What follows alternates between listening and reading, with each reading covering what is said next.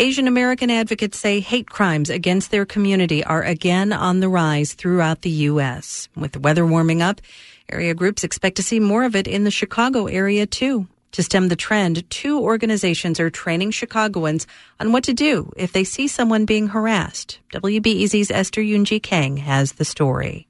Three years ago, Catherine Shea was at a crowded train station in Oakland, California, when a man approached her and asked her for some money. I say, I'm sorry, I, I don't have anything. Um, and then I just continue to proceed.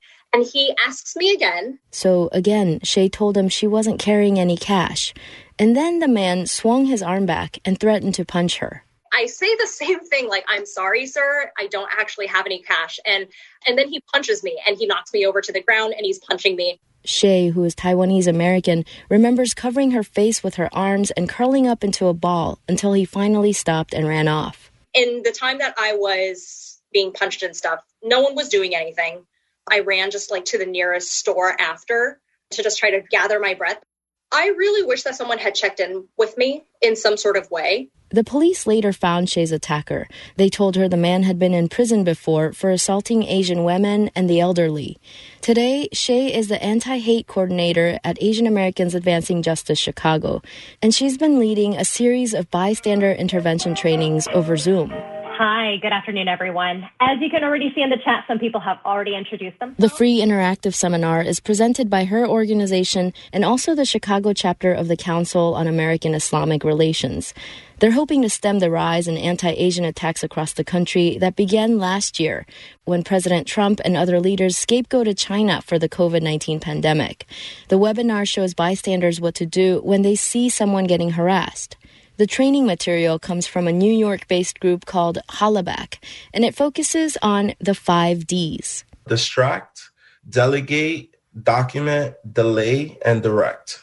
That's Jorge Arteaga. He's deputy director at Hollaback. You'll have to check out the seminar for more on each method, but the training offers ideas like creating a distraction when you see someone getting harassed, or checking in with a victim right afterwards to help reduce the trauma they've experienced. There's like nuances to how you use some of them, and we want people to be safe when they're using the 5Ds.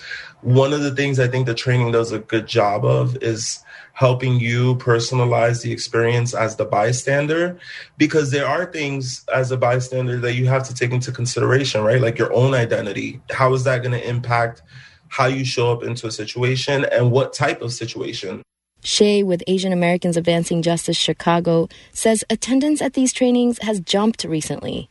Not even a month ago I was I was ranging between 10 to 35 attendees. But at their most recent training, we had 130. Monica Marcel, who lives on the Northwest Side, is one of those attendees. She says she'd been hearing about the attacks on the news, but also seeing social media posts from some Asian American friends about the harassment they've experienced. She found the bystander training online and signed up right away. I was just searching for something that I could do that was a little more proactive. She says walking through the scenarios was particularly helpful, testing out the pros and cons of each intervention method. Marcel says she hopes more people and even corporations will sign up for the seminar. Don't just feel bad for someone. Those days are past. We have to step in. We have to actually do more. To sign up for the bystander training, visit advancingjustice-chicago.org. Esther Yoon-Ji Kang, WBEZ News.